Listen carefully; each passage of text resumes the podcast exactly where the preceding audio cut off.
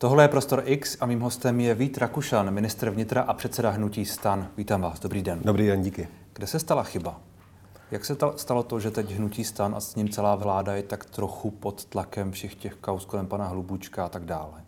Tak chyba se stala hlavně v tom, že Petr Hlubuček měl takový prostor, byl předsedou pražské organizace a dopustil se toho, čeho se dopustil. To je prostě ta první chyba, která se tady stala. Hmm. Je to člověk, který tu moji osobní důvěru nikdy neměl a to se nevymlouvám. Prostě to v demokratické straně tak chodí, že vyhrávají i lidé a dostávají se do funkce i lidé, které si předseda nepřeje. U nás to tak chodí a určitě to tak chodit bude. Nicméně uděláme všechno pro to, aby ti lidé měli rozhodně jiný morální profil, než měl, než měl a pravděpodobně má pan Hlubuček.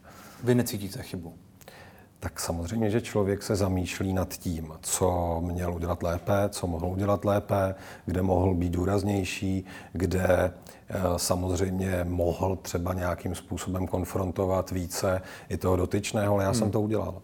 Já jsem Petra Hlubučka konfrontoval mezi čtyřma očima.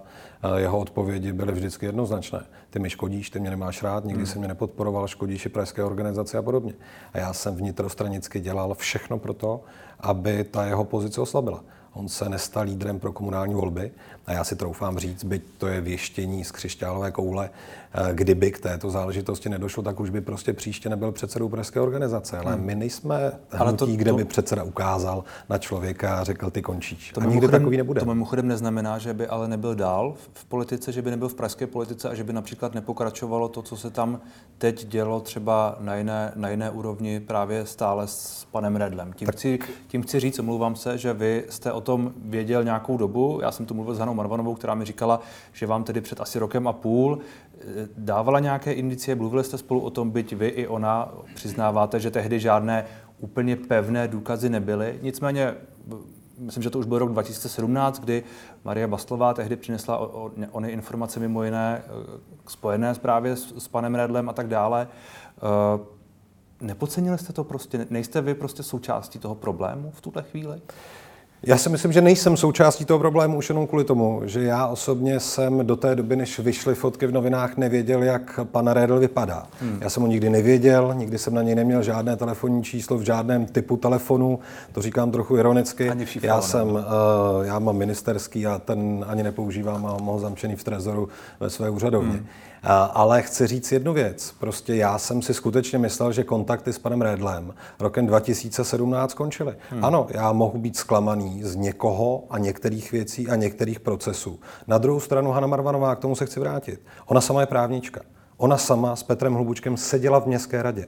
Kdo jiný měl být blíže těm problémům, než právě ona. Na chodbě někdy rok zpátky po nějakém sněmu mě říkala, mně se nelíbí, co se v pražské organizaci děje. Moje doporučení bylo, změňte ji kandidujte, buďte jiná předsedkyně, puste se do toho, ať se ta organizace změní, já vám hmm. budu tleskat. A nebo mě, paní doktorko, doneste jakýkoliv důkaz. Ale pokud vy byste ho měla, nebo já bych ho měl, tak dáme trestní oznámení. Ano, ta situace se zintenzivněla a já jsem měl od novinářů Sabina Slonková, pan redaktor Kubík ze Seznamu. V Praze sedí divné, divné věci.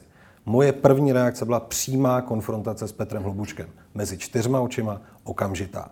Ptal jsem se ho na nejrůznější věci. Petr Hlubuček všechno popřel, na druhou stranu ta moje míra nedůvěry k němu se prohlubovala. Proto jsem celé jaro strávil tím, aby ta jeho pozice v pražské hmm. organizaci byla nižší. Ale já si stojím za tím, že prostě předseda v demokratickém hnutí straně nemá možnost říct, ty někde nebudeš, ty končíš. To nefunguje. Víc jste udělat nemohl.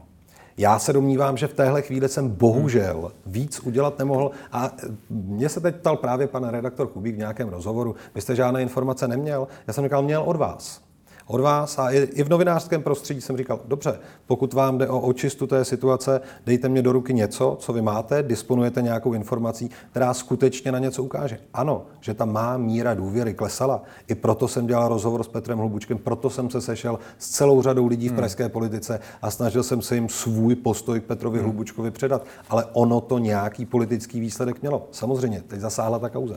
Zároveň do toho byl nějakým způsobem zapojen eh, Stanislav Polčák, který v tuhle chvíli pozastavil členství v hnutí starostové a nezávislí. S ním je spojená i ta eh, trochu asi nešťastná pro vás vrbětická kauza, kde on byl zapojen do toho projednávání zákona a měl si tam říct o poměrně velké, velkou odměnu, řekněme.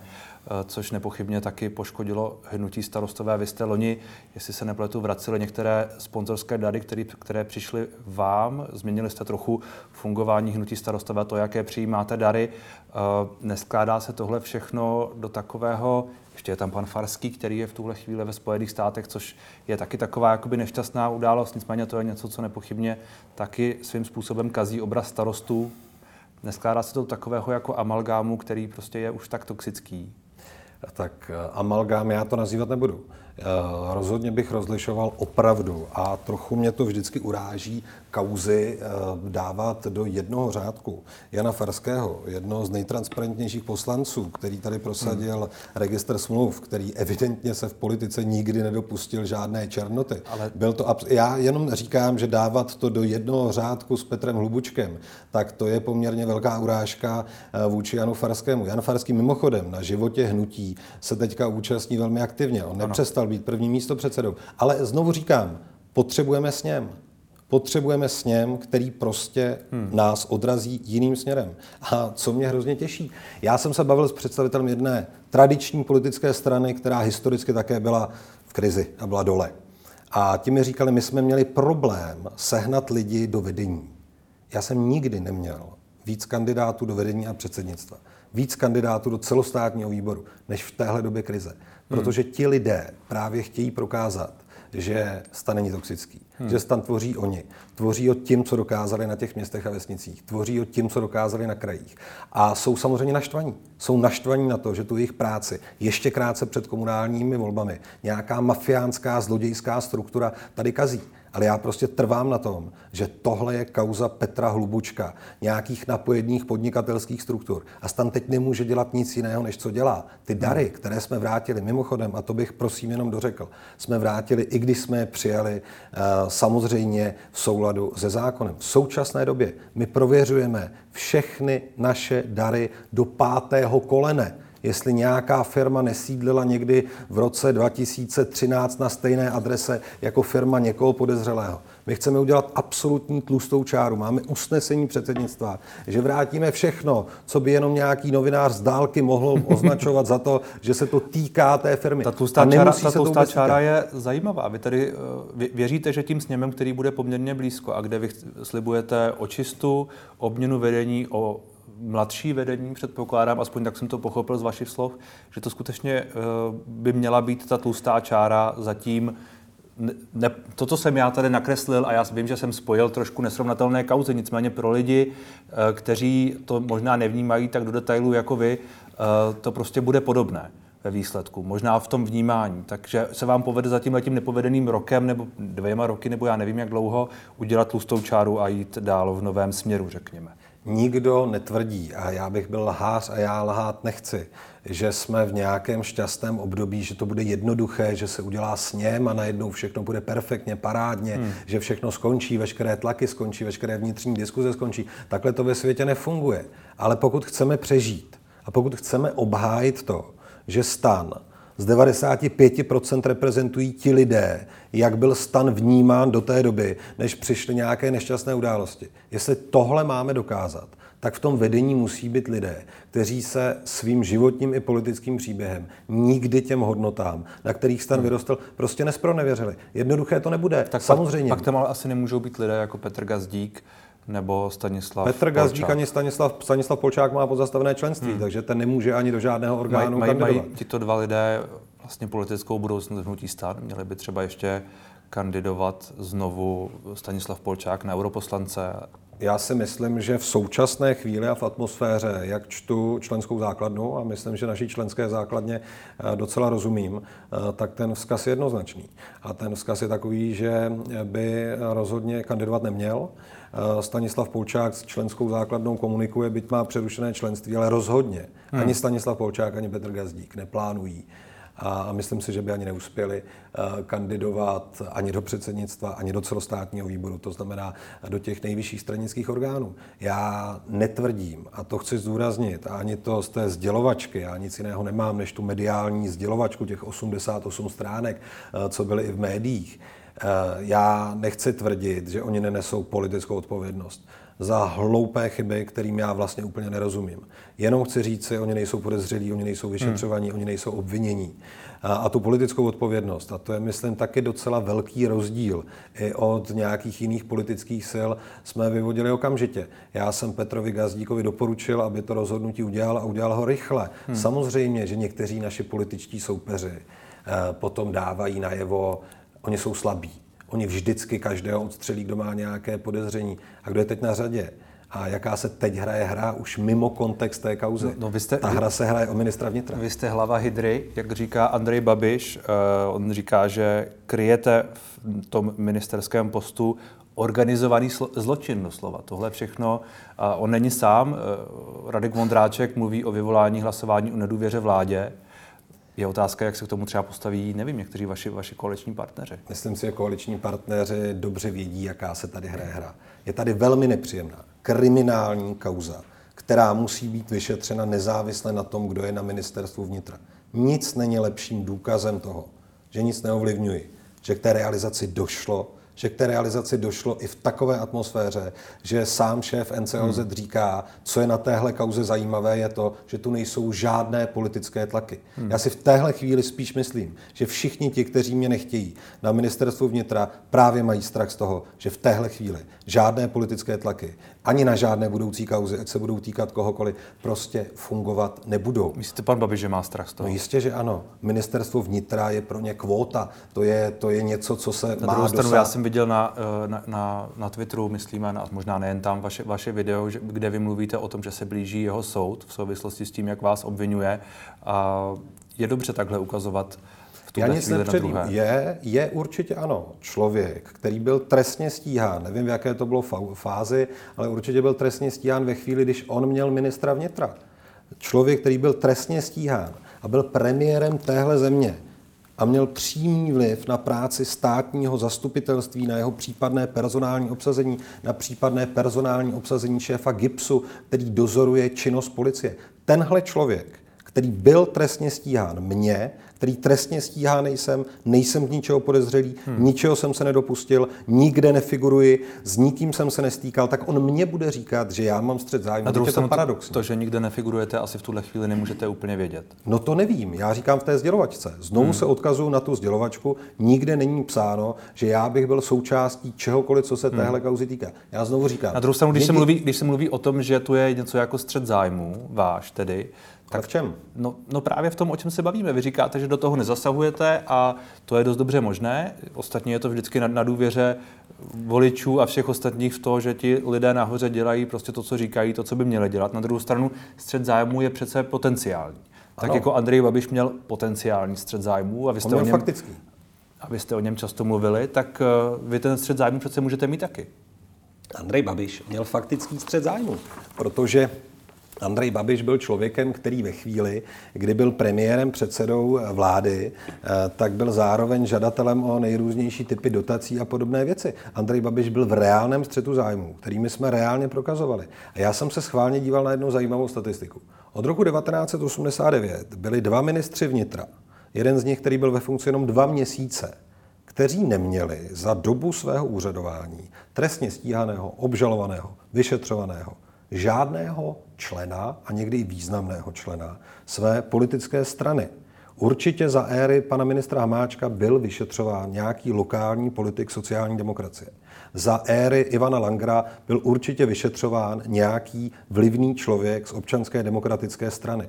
A tito lidé tedy nebyli v tom potenciálním střetu zájmu. Kde se dělá rozdíl mezi touto kauzou a jinými kauzami, které tady evidentně v minulosti byly? Petr Hlubuček je obrovským zklamáním. Petr Hlubuček je podezřelý z vážného kriminálního hmm. činu. Ať je Petr Hlubuček odsouzen, ať je Petr Hlubuček vyšetřován, ale Petr Hlubuček je stále jedním z tisíců komunálních politiků v této zemi. A já znovu říkám, policie činí, činí bez jakéhokoliv nátlaku. A myslím si, že ta hra od té prvotní kauzy, když sledujeme výroky politické konkurence, se přepla do úplně jiné roviny. Zbavme Rakušana pozice ministra vnitra. Hmm. A já říkám, není k tomu důvod. A pak tedy říkáte, že, nebo jestli, jestli chápu dobře vaše slova, že to je hra, která je motivovaná tedy něčím jiným podle vás. Oddělme dvě věci. Je tady kriminální kauza, která se musí vyšetřit. Padni komu padni. Byli s ní spojeni, byť i mediálně, nešťastnými schůzkami a telefony i naši politici, kteří vyvodili politickou odpovědnost. To je jedna věc, která tady leží. Vedle toho je ale samozřejmě snaha opozice uh, tuhle vládu oslabit, hmm. dostat mě z ministerstva vnitra, protože Andrej Babiš dlouhodobě říká, Rakušan na vnitru je nepříjemnost teď má nějakou dobrou zámínku a já mu tu radost neudělám. Já prostě nejsem spojen s touto kauzou žádným způsobem a já skutečně nemám důvod no, odstupovat no, z téhle pozice. vy jste s ní spojen taky mediálně. Vy jste s ní spojen podobně jako, jako pánové Gazdík a tak Polčák. V tom, ne, neříkám, neříkám v tom, že byste byl spojen s panem Redlem, ale minimálně v tom, že jste o tom věděl nějakou dobu, nebo o něčem s panem Hlubučkem jste prostě rok, rok a něco věděli, jsme se tady, ano, teď se o tom bavíme. Ano. A že vy jste byl ten předseda a že vy nějakou zodpovědnost prostě za to, co se děje v té straně, máte. Já nesu politickou odpovědnost ano. dovnitř ke svým lidem. Ano. Tu určitě nesu. A tu odpovědnost ponesu na sněmu a vysvětlím jim, jak ta situace byla. Ale tohle není odpovědnost, která by měla jakoukoliv spojitost s funkcí ministra vnitra. Hmm. Pokud jsem něco vnitřně podcenil v rámci hnutí stán, tak to není věc, která by měla souvislost s tím, jestli mohu nebo nemohu být hmm. na ministerstvu vnitra. Ne, ne, nebyla Ale... chyba to setkání s panem teď už bývalým policejním prezidentem, které bylo, jak vy i při, přiznáváte, konfliktní trochu a ze kterého on odešel velmi nešťastný nebo nespokojený s tím, co tam od vás slyšel a po kterém následně rezignoval a které teď část lidí používá jako uh, Karel Havlíček například, já jsem s ním o tom mluvil, že vy jste tam na něj tehdy údajně tlačil a že on se cítil jaksi uh, nechtěn v té funkci a tak dále, což uh, asi může Chyba být byla. jeho objektivní pocity. Chyba nebyla ta schůzka. Chyba nebyla ta schůzka. Já jsem se sešel týden, 14 dnů předtím, než jsem nastoupil do úřadu, se všemi důležitými lidmi. Sešel jsem se s Vladimírem Vlčkem od hasičů a ta schůzka byla zcela otevřená, neutajená. Byla v poslanecké sněmovně, v mé pracovně. Pan policejní prezident procházel recepcí, nikde jsme se neschovávali. Ta schůzka byla prostě oficiální pracovní schůzka. Co bylo chybou, byla atmosféra té schůzky. Já jsem měl vydržet, řešení veškerých konfliktů a mých věcných námitek až do chvíle, kdy skutečně v té funkci budu. Ano, obsah toho, že jsem se neudržel a bylo to těsně po nějakých očkovacích výrocích, že odejde 10 tisíc policistů z práce, byť to číslo hmm. nesedělo a podobně. Měl jsem být opatrnější v té komunikaci jako takové. Ale nikdo nás nemůže s Janem Švejdarem podezřívat, eh, že bychom spolu zamilovaně chodili obejmutí někde za ramena, ale i on jasně mediálně řekl, Nikdy jsem se neptal na žádnou kauzu, nikdy jsem se neptal na pana Hlubučka. A pokud se bavíme o prosinci loňského roku, tak já nějaké novinářské indicie a něco vyšlo v nějakém pražském deníku nebo v čem to bylo, jsem měl od února. A v únoru já jsem teprve konfrontoval tehdy Petra Hlubučka. Takže celá tahle věc, kterou Andrej Babiš řekl za pultíkem, je to žalovatelné a dokonce to druhý účastník schůzky, s kterým nemám optimální vztahy, také odmítá, že jsem na někoho tlačil a chtěl něco hmm. říkat o jménu Hlubuček a tak dále, je prostě úplný nesmysl. A pan policejní prezident naopak velmi oceňuje, že já se ho na tuhle tu kauzu vůbec, ale vůbec neptám. A nikdy ptát nebudu. Ale chci dodat ještě jednu větu B. A té se politická konkurence bojí. Já se nikdy nebudu ptát policie na žádnou politickou kauzu ať v závorce toho straníka bude ano, hmm. nebo jakákoliv jiná značka. Ale znovu, to je vaše dobré slovo, které ano. lidé musí přijmout ve světle toho, jak moc vám třeba obecně důvěřují i na základě toho, co se dělo. Já vám rozumím, jenom vlastně bavíme se o nějaké obecné důvěře v politiku, která prostě teď asi sám uznáte, a nejenom kvůli této kauze, to je prostě spousta věcí z různých stran, eh, je otřesená. Určitě je otřesená a já si myslím, že my jako stan ve všech těch problémech já se nevymlouvám. Já neříkám, že je to kampaň a že je to účelovka. A já dokonce ani netvrdím, že si za to nemůžeme sami a podobně. Hmm. Nikdy jsem nic takového nevyslovil. Nikdy jsem nevyslovil, že je to policejní spiknutí, spiknutí státních zástupců. Naopak, naopak se k tomu nevyjadřuju. Ale chci říct jednu věc. My jsme tu politickou odpovědnost přeci vždycky vyvozovali. Já pouze tvrdím, že politickou odpovědnost mají vyvozovat ty politicky odpovědné figury za tu danou věc. Hmm. Já mohu se spovídat svým lidem v hnutí stan. Oni se mě určitě ptají na těch krajských výborech, proč s tím hlubučkem, co se vědělo, nevědělo, jaký byl, nebyl. To si zažívám na každém našem krajském sněmu. Zítra večer si to určitě zažiju na sněmu Středočeské organizace, která je největší hmm. a která je silná, vyhrála krajské volby a k té Praze má blízko a cítí se tím být také bezprostředně poškozená. Část, část té kauzy taky je ve Středočeském kraji. To ano, ale vlastně takovým způsobem, že eh, tohle nějakou návaznost na stan jako hnutí hmm. přímo nemá. Mě zajímá jiná věc, když se bavíme o těch o tom vyšetřování. Eh, vy zmiňujete, že do toho nebudete zasahovat a tak dále. Jak se díváte na ty úniky, které tu znovu jsou, ať už ze spisů, nebo to, jakým způsobem je třeba citováno v tom, v tom sdělení, které vy sám tady se o něm, o něm bavíme. Uh, nevím, co, baví se tam o, bavíme se tam o drogách, to opozice to poměrně hlasitě používá v, v politickém boji, logicky, protože proč by to nepoužívala. Jak se, jak se díváte na tohle? Já tentokrát se policie zastanu a ne nějak účelově. Já jsem přesvědčen o tom, že policii nic z toho spisu neuteklo. Nicméně ve chvíli, když je tam, nevím, 12 obviněných, myslím, hmm. když je tam 12 obviněných, každý z nich má nějakého advokáta. Někteří lidé mají dva advokáty. Ti advokáti dostanou tu sdělovačku jako takovou. To prostě nejde potom uhlídat, aby od nějakého z těchto zdrojů se to nedostalo do mediálního prostředí. Naopak z policie evidentně předtím uh, nic neuteklo. Byl tady v tom Praha in nějaký článek dva měsíce zpátky, uh, který se ukázal jako nepravdivý a hmm. vycházel z něčeho. Nic policie nekomentovala, nic neuteklo ven a ta kauza se dotáhla k nějaké úspěšné, to je policejní pozice, úspěšné realizaci. Co je otázkou, ale já nejsem právník a neumím to úplně posoudit, co v té sdělovačce je ještě relevantní, protože z toho obecného principu to, co v té sdělovačce je, by se mělo vztahovat k opravdu k nějakému skutku, který je trestán, postihován, kvůli kterému je někdo zadržen nebo vyšetřován. A tady je otázka, jestli všechny ty věci, které tam jsou vylíčeny, se k tomu vztahují, ale třeba se ukáže, že ano. Třeba se ukáže, že tam bude eh, ještě vyšetřováno, co já vím, eh, nedovolené nakládání s omamnými látkami, hmm. tak se tam nějakým způsobem popisuje ta skutková podstata. Hmm. Já bych samozřejmě byl přítelem toho, obecně, obecně přítelem toho, aby ta sdělovačka byla přesná, precizní ve všech případech, aby obstála, ale by obsahovala skutečně jenom věci, které se týkají těch skutků jako takových. Ale nechci to tady hodnotit. Myslím si, že se ještě v rámci toho vyšetřování může ukázat, že ty mm-hmm. informace nějakou relevanci mají. Mm-hmm. Bavili jsme se o tom sněmu, který se blíží. Vy tady budete uh, tam nějakým způsobem obhajovat svoji pozici, znovu kandidovat na předsedu, chystáte, že budete mít proti kandidáta? Já vždycky říkám, že bych byl rád, ale cítím, a to říkám zcela otevřeně, obrovskou eh, podporu teď od členské základny. Cítím obrovskou podporu z těch krajských sněmů, kde na tu předsednickou roli mě dávají lidé nominaci. Já jsem samozřejmě prošel, a to se vracím k té vaší úplně první otázce, vnitřní úvahou. Ale moje vnitřní úvaha je vedena tím, že za prvé prostě kapitán nevyskakuje z té lodi, když je v bouři. Já jsem oslavoval vítězství s tím stanem v senátních volbách. Získali jsme čtyři hejtmany, byli jsme spoluvítězem krajských voleb. Hmm. Získali jsme 33 poslaneckých mandátů. Já, já se omlouvám, já do toho musím no. skočit, no. ale jistě teď počítáte s tím, že ty podzimní volby můžou dopadnout výrazně jinak. Počítám. Počítám, byť na druhou stranu si myslím, a možná vás tím překvapím, že na těch komunálních volbách Hmm. To nemusí být vidět až tak moc, jak si myslíme, protože já jsem komunálním politikem a vím, že ty strany hmm. a značky za jménem eh, mají mnohem menší důležitost. To chápu, zároveň já jsem slyšel nějaké takové zkazky od některých vašich uh, zástupců z různých regionů, z Liberecka a tak dále, kteří říkají, že, že prostě ti místní lidé, eh, že se jim tam jako nemůžou podívat do očí v tuhle chvíli.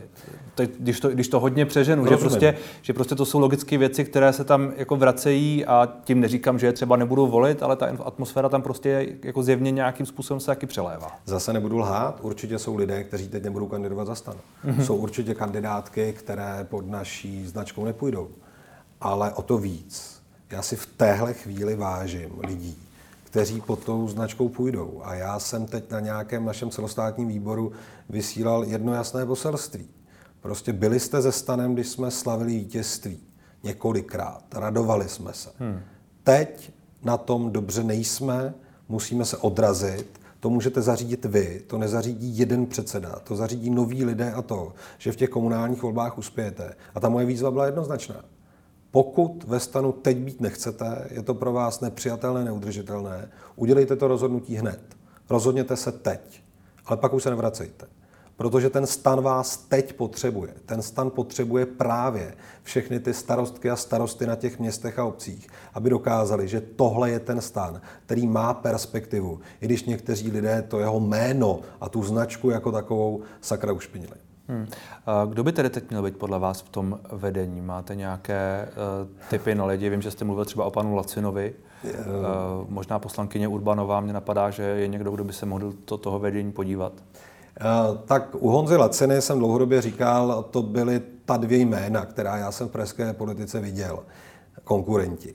Petr Hlubuček a Honza Lacina kandidovali proti sobě právě dva roky zpátky na tom krajském sněmu. Já jsem tehdy výrazně podpořil eh, Jana Lacinu a byl to jeden ze dvou krajů v České republice, kde volby nedopadly tak, jak jsem si představoval, což svědčí o tom, že jsme demokratické. A ten druhý byl který? Jeho moravský tehdy, ne, ne, ne, tam mám pocit, že také by to dopadlo trochu jinak, než jsem, než jsem měl hmm. představu, ale je to člověk, který pokud bude mít chuť, tak určitě velkou šanci má, protože renomé vnutí má dobré, ale je tam celá řada men, které právě nejsou takhle mediálně viditelné, jak vy o nich mluvíte. Já jednu uvedu, paní poslankyně Šebelová z Moravskosleského kraje, jméno, které hmm. zatím ne, nerezonuje. Eh, ve veřejném prostoru, ale neuvěřitelně statečná ve vnitřních diskuzích, eh, kompetentní, s názorem, asertivní, ne, já tomu, já tomu rozumím, ale zároveň vy, vy jistě víte, že ta jména, která jste teď ve vedení měli, ať už to je pan Farský, pan Gazdík, i, i, i pan Polčák, to jsou jména, která tu prostě jsou v politice roky a jsou známí. Pan, pan Farský ostatně vedl stan do těch minulých ano. parlamentních voleb, pan Gazdík byl předseda že to jsou prostě jména, která nějakým způsobem jako rezonovala v té minimálně určitě mezi vašimi eh, voli, voliči a podporovateli, a, ale myslím, že jako obecně. Čili asi je, by bylo možná záhodno, chápu, že děláte řez a tlustou čáru a tohle všechno, ale zároveň tam asi nemůžete mít lidi, kteří sice jsou možná stateční a úžasní, ale nikdo je nezná.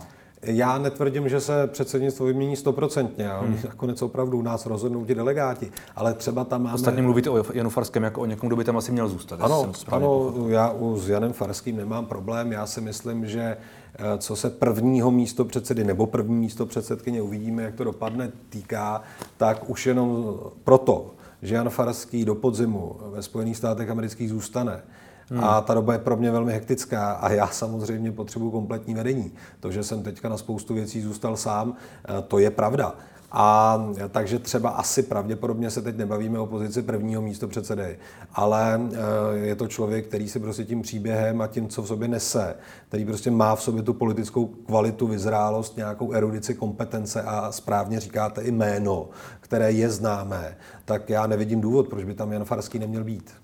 Zároveň to ale může být člověk, který může pro část lidí tím, co, co se stalo, co prostě asi bylo nešťastné, ale tak jako stalo se to a zjevně to byla chyba, ostatně on to přiznal, jako může být toxický trošku. Eh, já si myslím, že Jan Farský si to lehce odpracuje dovnitř do toho hnutí a já právě u něj vidím ten potenciál, že bude mít čas se věnovat i té práci. Hmm. On možná někde eh, u někoho v rámci veřejnosti eh, zůstal, zůstala nějaká pachuť na patře, na druhou stranu uvnitř toho hnutí Jan Farský eh, nějak špatné jméno rozhodně nemá, naopak hmm. je to člověk, který nás v roce 2017 přivedl hmm. do sněmovny. Ale já zmíním ještě jméno třeba Pavla Číška, náměstka hejtmana z Plzeňského kraje. To je teď už člen předsednictva, velmi pracovitý, kompetentní, slušný. Nevidím důvod, proč by se o to neměl hmm. ucházet. Takže já neříkám, že to bude jakobínské odříznutí všech, kteří pracovali v nějaké éře. Jenom si myslím, že nějaká jména už by se tam objevit neměla. Hmm.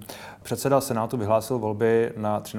14. ledna a o 14 dní později prezidentské, myslím. Uh, už víte, jak se k tomu jako starostové postavíte, jestli někoho podpoříte, jestli budete mít vlastního kandidáta nebo budete třeba s Piráty jednat?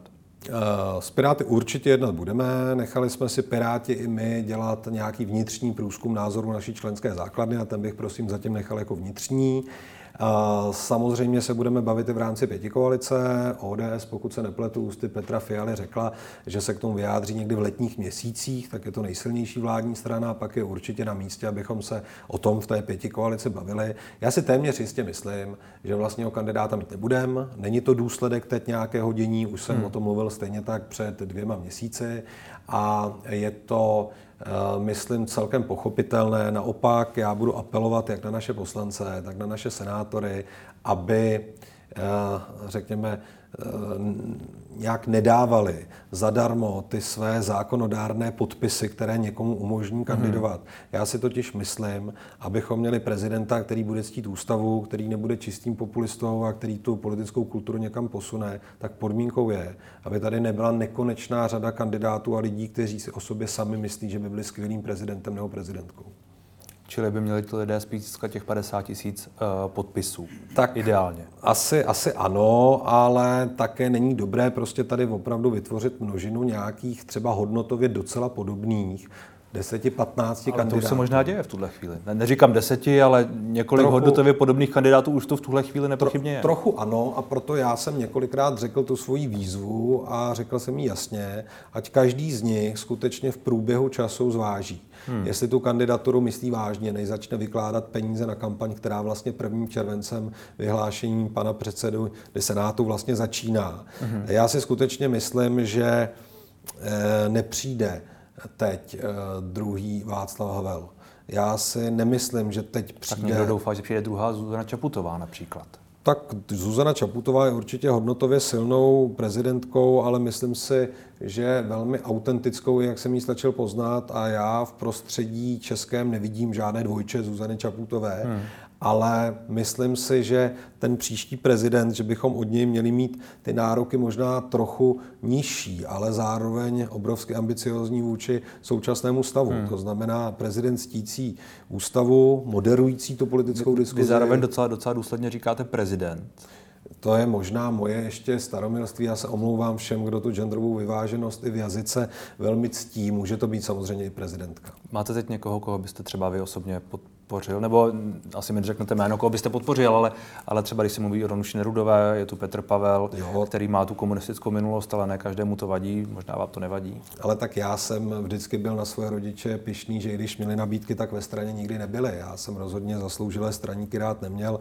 Na druhou stranu u Petra Pavla, možná to zní jako kliše, tak celkem myslím, že té nové době eh, sloužil eh, celkem významným způsobem. Hmm. Ano, já říkám, že jméno Petr Pavel pro pro mě eh, není rozhodně zakázané. To druhé jméno, které jste zmínili, určitě také zajímavé a myslím si, že je skutečně potřeba být potom v tom rozhodování pragmatický. Za prvé, hmm. důsledně se těch lidí ptát, jestli vůbec chtějí nějakou politickou nálepku a nějakou politickou podporu a podobně. Pokud ne, tak v tom být důsledný. A za druhé, prostě v určité chvíli si pragmaticky z těch přijatelných kandidátů vybrat bez nároku na to, aby to byl ten nejideálnější hmm. z ideální. Jak se díváte na, na ten podzim, který je před námi? Jak, jak složitá doba i vzhledem k tomu, že se může stát, a stále víc lidí o tom mluví, že v, v létě Rusko vypne plyn, který eh, plyne do Česka, inflace nepochybně dál poroste, bude tu řada problémů, které se nepochybně spojí i vzhledem k tomu, že ty, ti uprchlíci, velká řada z nich tu stále je. Eh, jak složitá doba to bude? Co s tím bude dělat vláda? Za prvé, popis té doby. Asi nejsložitější, jakou jsme tady eh, za těch 30 let měli, a to zcela objektivně. Tak je tady válka v Evropě. V Evropě je válka. Máme několik milionů uprchlíků na území Evropy. Máme 300 tisíc lidí CCA v České republice, hmm. o které se ale zvládáme dobře starat. A lidé v Čechách z nějakých více než 70%, každý z nich z těch 70% nějakým způsobem příchozím z Ukrajiny pomohl. To je obrovsky povznášející pocit po tom všem, jak se o české společnosti vždycky hovořilo. Ano, a jsou tady krize, které s tím částečně souvisí, částečně už začaly dříve, jako inflace, jako energetická krize, jako je samozřejmě e, případná chudoba a třeba i sekundární efekty té ukrajinské války, které se najednou mohou začít projevovat v úplně jiných částech hmm. světa, kde najednou bude hladomor a Evropa bude řešit e, migrační, migrační vlnu úplně jiného rozsahu a jiného typu, než byla ta ukrajinská. Tohle všechno nás ještě ke všemu může potkat už během našeho předsednictví hmm. Evropské unie. Ale na druhou stranu já si myslím, že ta vláda jedná dobře. Za prvé jedná hodnotově. A nikdy nespochybňovala, kam patříme a že pomáhat Ukrajině je nutné. Za druhé jedná strategicky. To znamená, pracuje se bez toho, abychom strategicky eh, ohrožovali ta vyjednávání na energetické soběstačnosti, alespoň pro tu příští sezónu pro Českou republiku a tam aniž bych o tom mohl teď podrobně mluvit, ty úspěchy jednoznačně prokážeme a to, že lidem připravíme zásoby na to, aby ta příští sezóna eh, byla bezproblémová. Na tom vláda tiše pracuje, jenom to nemůže křičet do médií, hmm. protože jsou to strategické otázky. Myslím si, že ten energetický tarif, který možná nějakou dobu trval, je, úsporný tarif. Ano, je, je promyšlený. Je promyšlený v tom, že je automatický, bez nějakých dlouhých žádostí a ti lidé e- reálně uvidí na svých složenkách, že stát jim v téhle chvíli pomáhá. A na druhou stranu řeknu větu, kterou prostě jako člen téhle vlády říct musím. My si nemůžeme dovolit se úplně vykašlat na to, že ty státní rozpočty mají nějakou zodpovědnost vůči budoucnosti. Protože tím bychom jenom ještě více roztočili tu inflační spirálu. Hmm. A ta inflace je to, co lidem přeci tahá primárně světle, v tomhle, z peněženek peníze. V tomhle světle vláda dělá maximum, podle vás? Bavíme, bavíme se o těch, o těch finančních pomocích, o pěti tisících některým v řadě rodin, o zvyšování životního minima a o, o tomhle všem i v souvislosti s tím úsporným tarifem, který bude relativně plošný. V jedné věci vláda nedělá dost, a to je ve své komunikaci. A to já dlouhodobě říkám i na úrovni vlády, že my musíme celý ten komplex věcí, který jsme udělali, eh, více prodávat a musíme také naší prací ukázat, že to, že jsme pomáhali Ukrajincům, není protipol hmm. K nějaké životní situaci českých občanů, jak se snaží populisté z obou dvou opozičních hmm. stran naznačovat. Tak o tomhle si budeme muset promluvit eh, někdy jindy. Děkuji moc za rozhovor. Díky za pozvání.